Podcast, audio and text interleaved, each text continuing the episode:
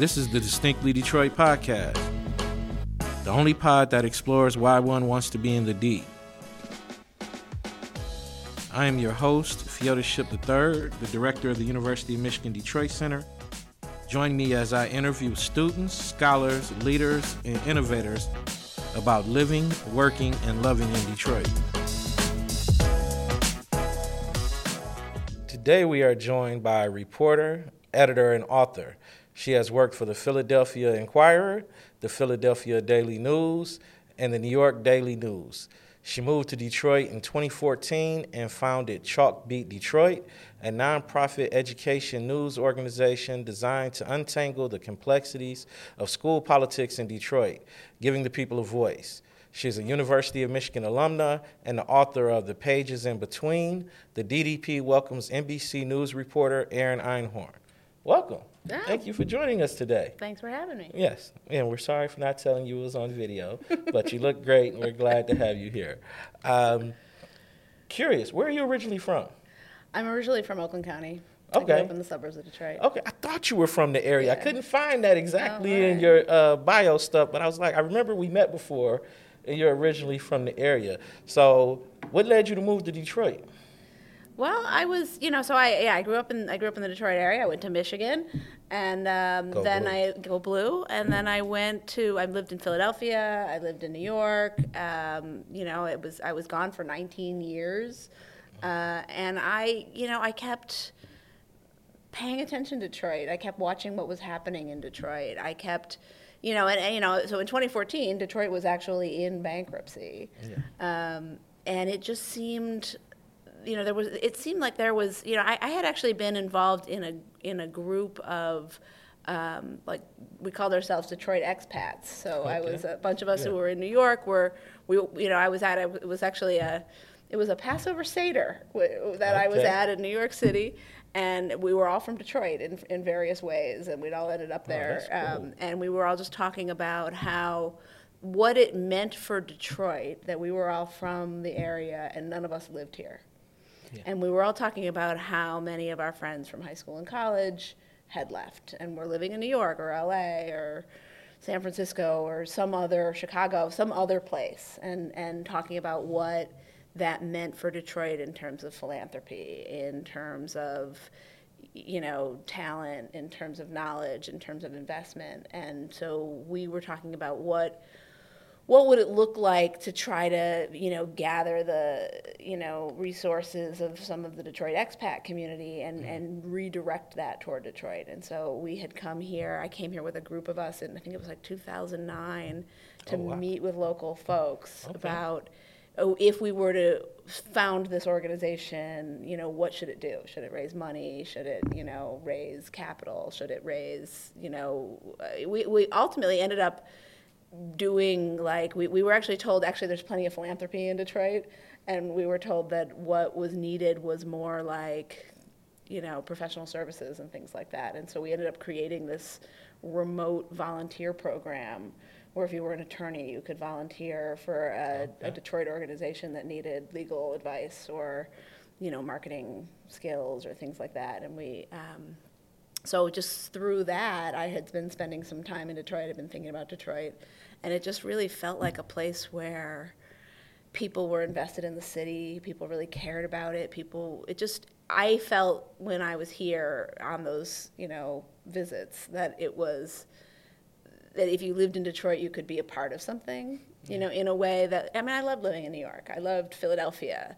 They were cities where a lot of things was things were happening, but I felt like I was a consumer of those things. That I would just kind of absorb them. I would get to sort of I would show up at you know, oh okay, this thing's happening at this time. I'd show up for that thing. Yeah. But it felt like in Detroit, people were building something, and and you know, people were um, you know, just you know, just you know, the the, the the the folks who were here in 2009, you know, had been here through a lot of challenges, through a lot of really tough years, and they were here because they believed in it, you know, and because they believed in the city and its future. And I, it was just something that really, like, drew me.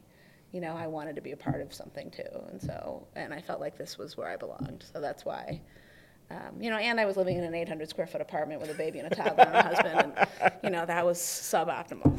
So, you know, As you mentioned, though, you've worked in some uh, really major markets, and how has Detroit been different from your other beats?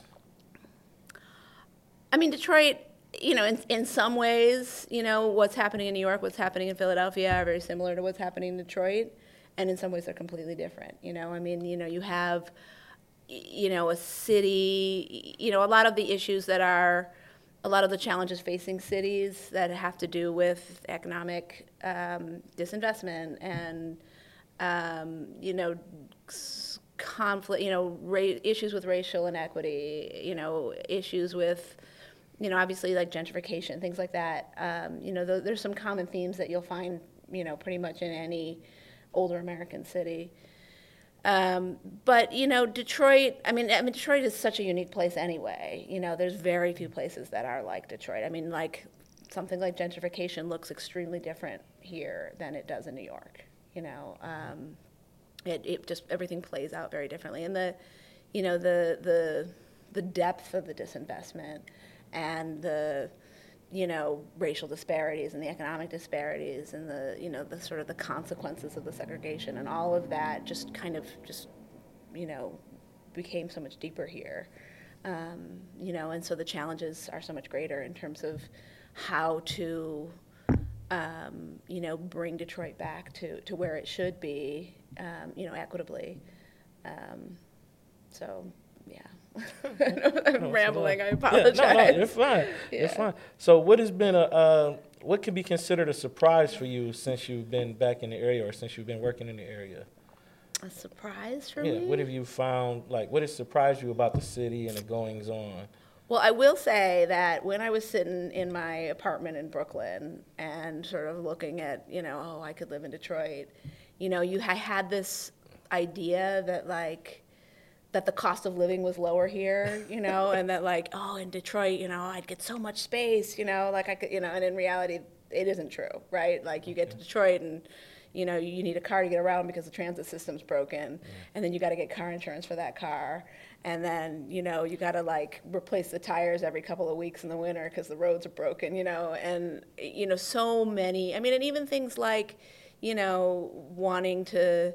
You know, you got to like drive to the suburbs to buy certain things, or you got to, sh- you know, and, and so there's just certain like the cost of living here is much higher than than I thought it was would be. Um, and you know, and, and to some extent, you know, like some of the city services are still, I mean, they're better than they were when I moved here in 2014. But you know, some of the city services obviously are still not where they should be, um, and a lot of stuff just doesn't work. You know, a lot of stuff's still just broken. Um, Need some work. Yeah. yeah. Yeah. So, what do people get wrong about Detroit? What do people get wrong about Detroit nationally? I mean, I think, I mean, when you see the national narrative about Detroit, Yeah. you know, it falls into these, like, I mean, you'll see these stories about, oh, you know, the Detroit comeback, you know, and it'll be like pictures of like the downtown or the Whole Foods, you know. uh, and then you get like the other kind of Detroit story that is sort of like, you know, this like, oh, there, oh, there's two Detroits, you know, you have white Detroit and black Detroit, or rich Detroit and poor Detroit, and this, you know, and there's not two Detroits. There's a mm. thousand Detroits. There's 200,000 Detroits. There's a million Detroits. There's so many, you know, this is a city of so many different neighborhoods. Yeah. And within each neighborhood, each block is so different. You know, and so it's really hard to make any kind of blanket statement about a city that is this big and this vast and this diverse, you know, and and faces so many different kinds of challenges in different parts of the city. And so I think that I, I mean, and I, it's probably true of any city that you can't really like make some kind of blanket statement mm-hmm. about what its essence is. But you know, there's just yeah, there's just so many different parts about Parts Detroit, Detroit. that make it very you know that I think people get a, people get it wrong a lot. Because it's a lot to get wrong. Yeah. There's a lot to get wrong. I get it. Uh, what What led you to focus your reporting on education? Well, I covered education in New York. Okay. Um, I had, so I had covered. So when I when I worked for the New York Daily News, uh, my first beat there was the New York City public school system, which is the largest public school system in the country. So I got really interested, and I and I really enjoyed covering education because when you cover education, you're never covering just education, No. right? You're covering economics and finance and equity and race and religion Politics. and culture and unions and politics and labor and government and it's so many, you know, and it's like it, it's really honestly covering a political campaign. And especially at the time when I was covering schools in New York, it was sort of the center of a lot of like the charter schools versus, you know, you know, a lot of those sorts of tensions. Um, and so I just, I just really enjoyed that beat. Um, and then when I moved to Detroit, most, you know, I wanted to write for national publications about Detroit, and most of the journalists here um, who were doing that work were obviously covering the bankruptcy because that was huge, and they were covering blight because that was huge. They were covering housing because it was so obvious. You know, you would drive around the streets of Yeah. Detroit and you'd see blighted housing, and so you would want to write about it. And nobody was really covering the schools in any kind of significant for the national media. I mean, obviously the Free Press had some education reporters, although you know they, the Free Press at one point I think had eight education reporters covering schools across the state, and by 2014 when I moved here, I think it was down to two, with one covering like Detroit schools and one covering the whole other rest of the state. Um, and I moved here with, as I said, a baby and a toddler, right? And I moved into the city, and I was determined to find a way to, you know, educate, find a quality education for my children in this city. And I knew that the schools were extremely challenged. Um, and I was just trying to navigate the school system for my own family. And I would Google a school, and I couldn't tell if it was even still open. So many schools had shut down in such a short, under emergency management, so many schools had shut down in such a short fashion that I couldn't even figure out what was open and what was closed because like the website sometimes was still up. Yeah. And then, you know, like there was the EAA and there were charters and there were district schools and I just didn't understand the difference. And I would Google stuff and I would look stuff up in the papers and there just wasn't very much coverage. And it was really very, very difficult to, to sort of navigate it for my own purposes. And I was like, well, this isn't right. Because, like in New York, there's all these different um, uh, news sites that specifically cover schools. And there Yeah. was one where you could put in any school in this, and there's, there was at the time 1,600 schools in New York City, and you could look up any one of them. And there was this website where you could look up the school and see not just like the test scores and the demographics. You could see like almost like Yelp reviews, you know, Okay, of the school, okay. and there'd be like a little narrative, and a reporter had gone out and visited the school and interviewed teachers and interviewed parents and wrote, "Oh, this is a small school with this history," and I thought, you know, I'm here in the city. Detroit has more school choice than almost any other city in the country. I mean, there's you are not you could go to you know any given parent in the city of Detroit could send their child potentially to you know if you had transportation potentially you know hundreds of schools right? You can go into the suburbs you can go to the charters. And yet how do you make those decisions if you if there's if you don't have any informational resources? Um, which is ultimately how and why I started Chalkbeat Detroit in Detroit as a as a way. Chalkbeat um, is a network of local news sites covering education in different cities, and I had moved to Detroit, and I thought, well, I needed this information, and so lots of other parents probably did too. Uh, and educators needed information about the schools where they were working, and you know, and just people, policymakers, citizens. The schools are so important, and I wanted to be able to um, help them get information about schools and uh, schools that were going through, you know, a really, you know, significant change, and and you know, a lot of things are happening still. Yeah, lots of. Yeah. Yeah, my producer and I argue about schools a lot. He's a big proponent of charters, and I'm a public school educated kid myself all the way through, and so I'm not a big fan of charters. Uh, if I may, what decision did you end up making for your children? Uh, I mean, my kids are in the public school system. Uh, Okay. I mean, my daughter went to went to one Public school. school. she went to one school for a couple of years, and it didn't work out. We went to a different school, and um, both my kids are, you know, and it, you know, it's been it's been really, you know, challenging in terms of, um, you know, how to find the right the right because you know all the schools in a lot of ways in Detroit, you know, don't have the resources they should, and that you know obviously that was really laid bare during the pandemic. Um, I mean, it had been laid bare before the pandemic, but the pandemic, you know, really just you know made it so much more complicated. Um, and just all the you know all the different needs that, you know all the needs that different families had even before became so much more intense. And um, this, the schools were one of the only institutions that were serving the needs of children. Yeah. um, and then then they were closed. Almost all the schools in Detroit were essentially closed for a year and a half. My kids n- you know my daughter didn't go to school for yeah a year and a half at all. I mean she was in this remote school which you know was fine for her in some ways but you know also really not No. no, No. so. Yeah, Okay.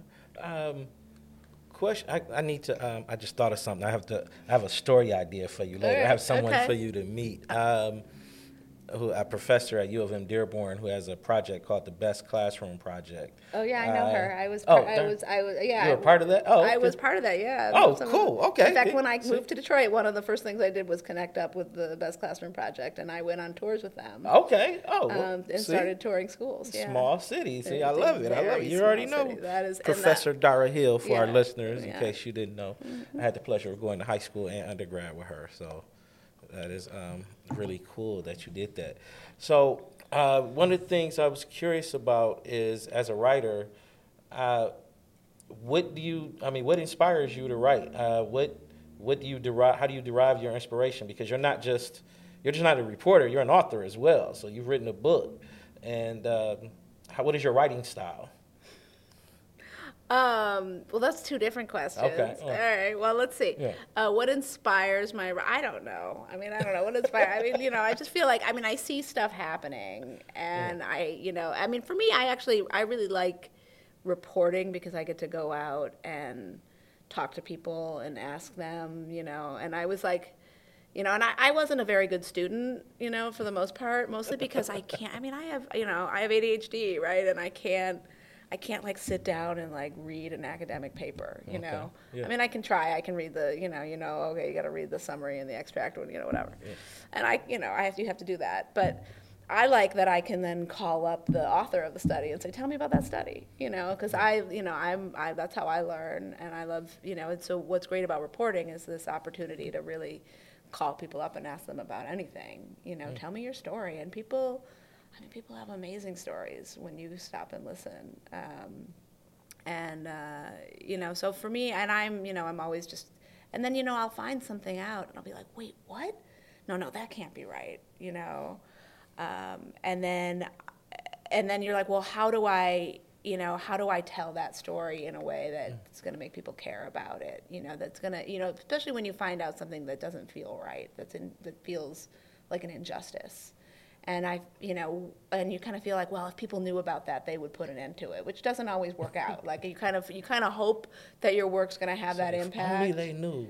if only they knew. Um, but I do think, you know, ultimately, like over time, you know, change is slow. But you know, if if I can tell the right story in the right way, and get it before the right audience, that maybe it can, you know, at least influence policy in a positive way, uh, and have some kind of a, you know, positive influence on it. Um, that was the first part of the question. What was the second part of the Uh, question? what did, how did, would you describe your writing style? Oh, my writing style.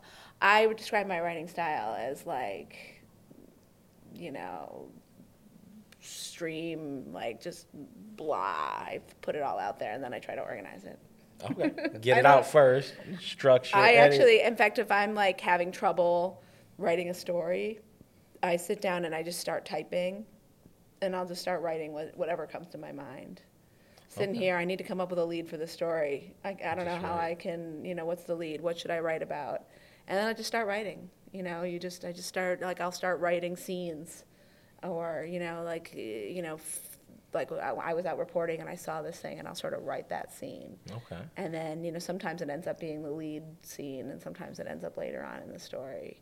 That's pretty and cool. Sometimes it ends up. Sometimes it ends up just, you know, slashed and gone. And but I just sort of just keep writing until I have a story. Okay. Do you journal? Do I know? journal a little bit? I used to, like in high school and college, I journaled. Okay. Um, now I don't quite as much as I. But you know, I, I, I, I try to. You know. Keep track of things. What advice would you have for an aspiring writer, um, either a reporter or author? just write. I mean, that's the thing about. I mean, well, the beauty of writing is that it doesn't cost anything to write. You know, it doesn't. Um, it doesn't have to be good, right? Like people are like, "Oh, I can't write; it's too bad." But it's also like you know, like you. I mean, I I wouldn't sing in public because I wouldn't do that to the. I mean, I really. I mean, I cannot keep a tune, but I sing in the shower. You know, so like I, you know, so or I sing, you know, at home. I sing in the car. My kids are always like, you know, like I'm singing along to the radio. My kids are like, "Mommy, please stop," and I'm like, "No." I like, you know, because it's, you know, so I mean, and the thing about writing is that, yeah, it's just, you, you just do it, you know, um, do it for posterity. Do, I mean, and I, you know, like you mentioned my book. My book is a family history. It's, you know, I went, my mother was a Holocaust survivor. She was a hidden child uh, in Poland. And I went back essentially to fact check my family folklore, and I lived in Poland for a year. And I, in the process, found all these letters that people had written, and they were so valuable. So, if like, so what I would say is like, write, if nothing else, to build that historical record. You know, to, to, to write down what you're seeing. And people always think like, oh, nobody cares about me, or no one cares about somebody like me, or some somebody you know in my situation, right?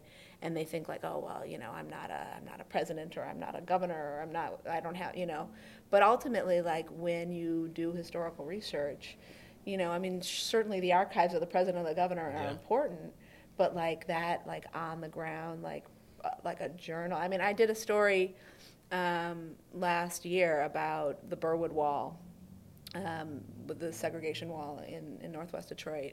And I wanted to go back and write and like find people who lived on both sides of the wall. Um, and ultimately, I found this memoir of that was written by this woman who had lived in that neighborhood her entire life or most of her life. And she'd written nobody, you know, and the, the memoir is like at the Burton Historical Library in Detroit. You know, it's not something you would like you know, find, you know, I mean, actually, I, you know what? Actually, it's, I bought it on Amazon, so you can buy it on Amazon. Okay. But, um, but it's not, you know, it's like an obscure thing. But because she sat, you know, she knew that her story was important, Yeah. and she sat down and she wrote this story. And and other, and if she hadn't, you know, I wouldn't have been able to discover that from my reporting in in 2021. You know, so it's so uh, yeah. My only advice for writers is just write whatever you have to say. You know, whether it's journaling or s- or letters to your children or to your friends, or if it's an email. It doesn't have to be perfect penmanship, but like put it down, Put it down, get it out. make a record. Yeah. That was one. Of, I was a history major in undergrad. One of my favorite things about the way the professors taught history was it was a very top down. They'd give you the you know the papers for the president and the governors, whatever, but they'd also have you read letters from the small towns and things going on. So you got a really good perspective of those big high points in American history, but also you get a feel what the everyday man was going through and how life was affected by how those policies trickled down mm-hmm. to regular people. And I found that that was one of my favorite parts of history. I majored. It felt like it was story time every time I went to class. So that is a really good idea. Um, one of the things I know I really was uh, intrigued about and excited about in reading over your bio and your history is you've seen you won a lot of awards. Uh, congratulations. Thank you. I'm curious to know what's been your proudest work so far. I know, tough one. I mean, you know, if there's anything, I'm, but- I, you know, I, I don't know. I mean, I mean, probably, I'm probably the book. You know, Yeah. I mean, I mean, the book, the book, it was a very personal story. So therefore, I think I was.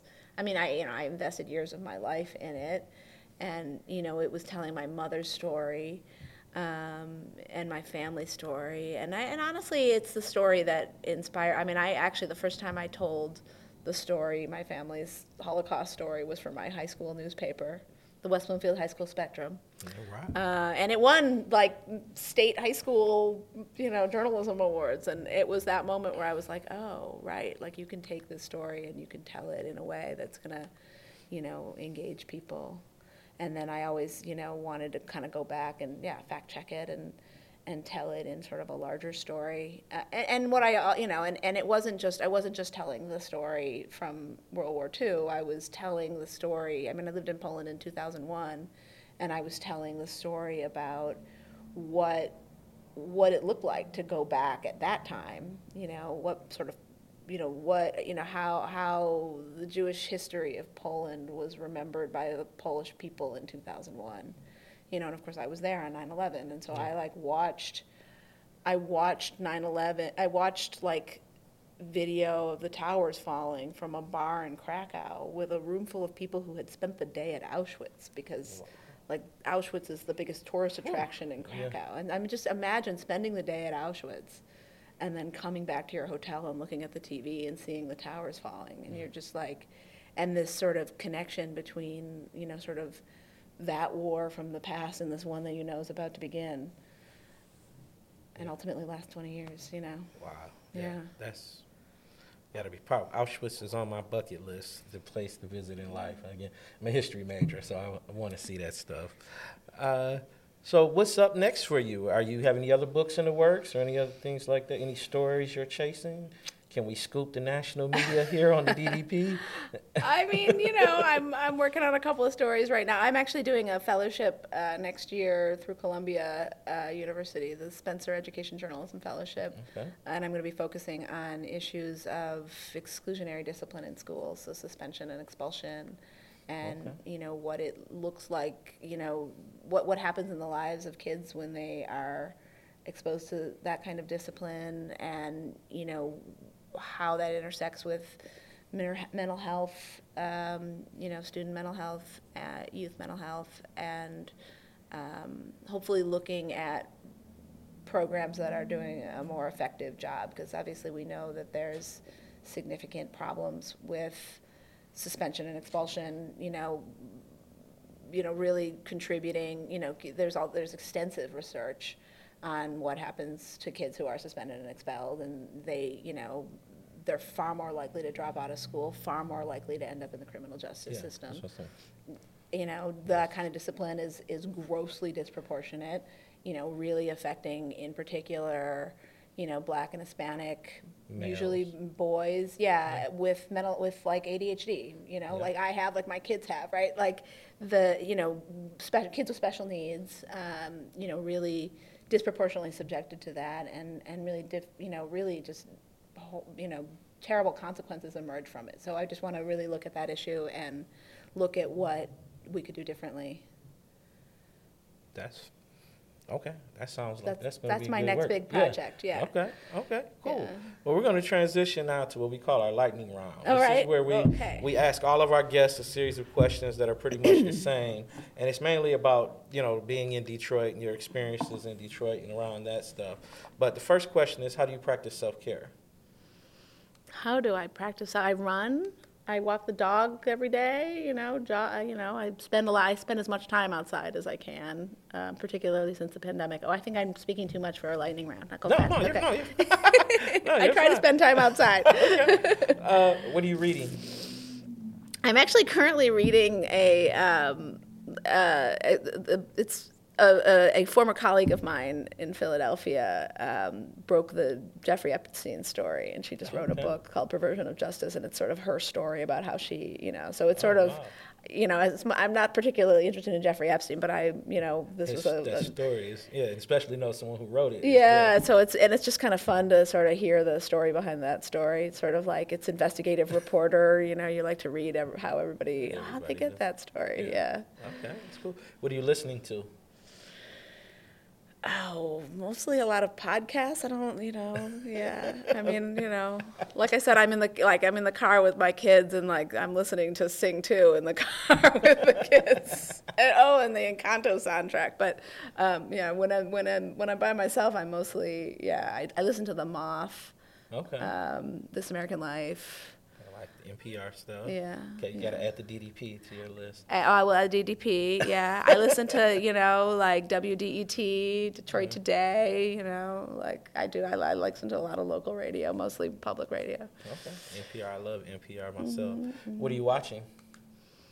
What am I watching? Um, I just, I we were just watching I, the um, Mrs. Maisel. What's that called? Marvelous Mrs. Marvelous Maisel. Mrs. Maisel, which I have some issues with, but it's pretty funny. This is Us. It's not. I'm not all that like creative. I don't have anything like crazy. It's just like my. If you have Netflix and haven't checked it out, but Becoming Anna Oh, yeah? Thinking, think, got me thinking. Investigative journalism. That's a. It's the Alright. story of the journalist who broke her story. It's pretty good. Yeah. Yeah. Where do you like to go out to eat in the city?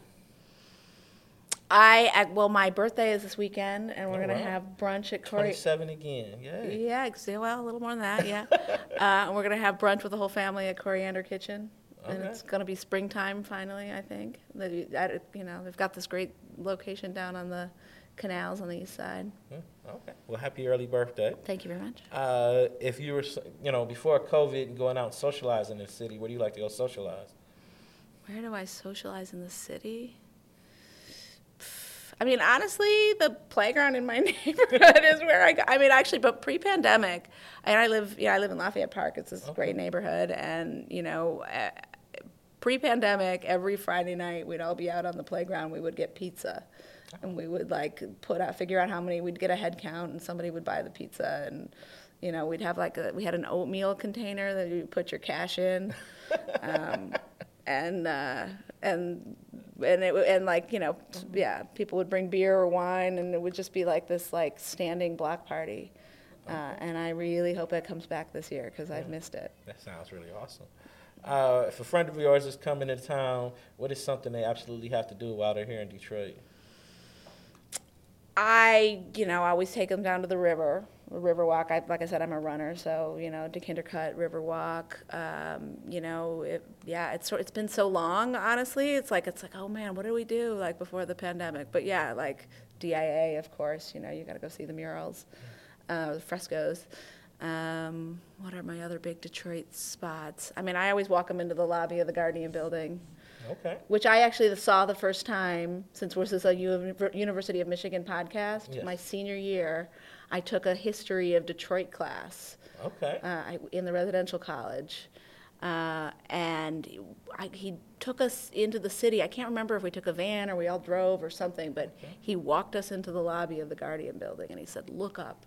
And you could see that you could see the ambitions of this city. You could see how the people of Detroit saw themselves. I don't know what year that building was built. Maybe I don't know the twenties, maybe. Yeah, And yeah. that you know, you, and it was you know at a time when Detroit was just exploding in size. You know, Detroit tripled in size between 1910 and 1930, and there was just so much money and so much wealth and so much, so much hopes and dreams and people coming from everywhere. You know, Great Migration and like Eastern Europe and escaping pogroms and like they're all coming here with this great dream and like it was all kind of manifested on the ceiling of the Guardian building. And I remember now, you know, what, mm, 30 years later, 25 years later, like, I remember that speech and I tell, I repeat that speech whenever I have visitors come to town and I take them into the Guardian building and I tell them to look up. I might have to go back to the Guardian building. okay. Uh, last question is where can we find you? I mean, I'm yeah, I'm a reporter for NBC News. Uh, you can find my work on NBCNews.com. Uh, mostly that's where, mostly that's where you find me. You find me on this podcast. You can watch this over and over and over again. Cool. Well, thank you for joining us today. And there you have it, ladies and gentlemen. Erin Einhorn, NBC reporter. Uh, I want to thank you for coming in today. Really Thank appreciate much. seeing you again, fellow East Quader. Yeah, yeah. Uh, I wasn't in the RC, but I lived in East Quad for three Okay. years. So, uh, again, thank you, gentlemen, ladies and gentlemen. This has been the latest episode of the Distinctly Detroit podcast. You can get us wherever you get your pods. Please subscribe, rate, and like. Uh, and uh, tune in next time. Thank you all. Thank you for listening to the Distinctly Detroit podcast. This is a production of the University of Michigan Detroit Center, and you can find us anywhere you get your pods. Please rate, review, and subscribe. This podcast is directed and produced by Marlon Franklin, edited by Taylor Henniger, with writing contributions by James Neely and Leah Allen. Thank you for listening.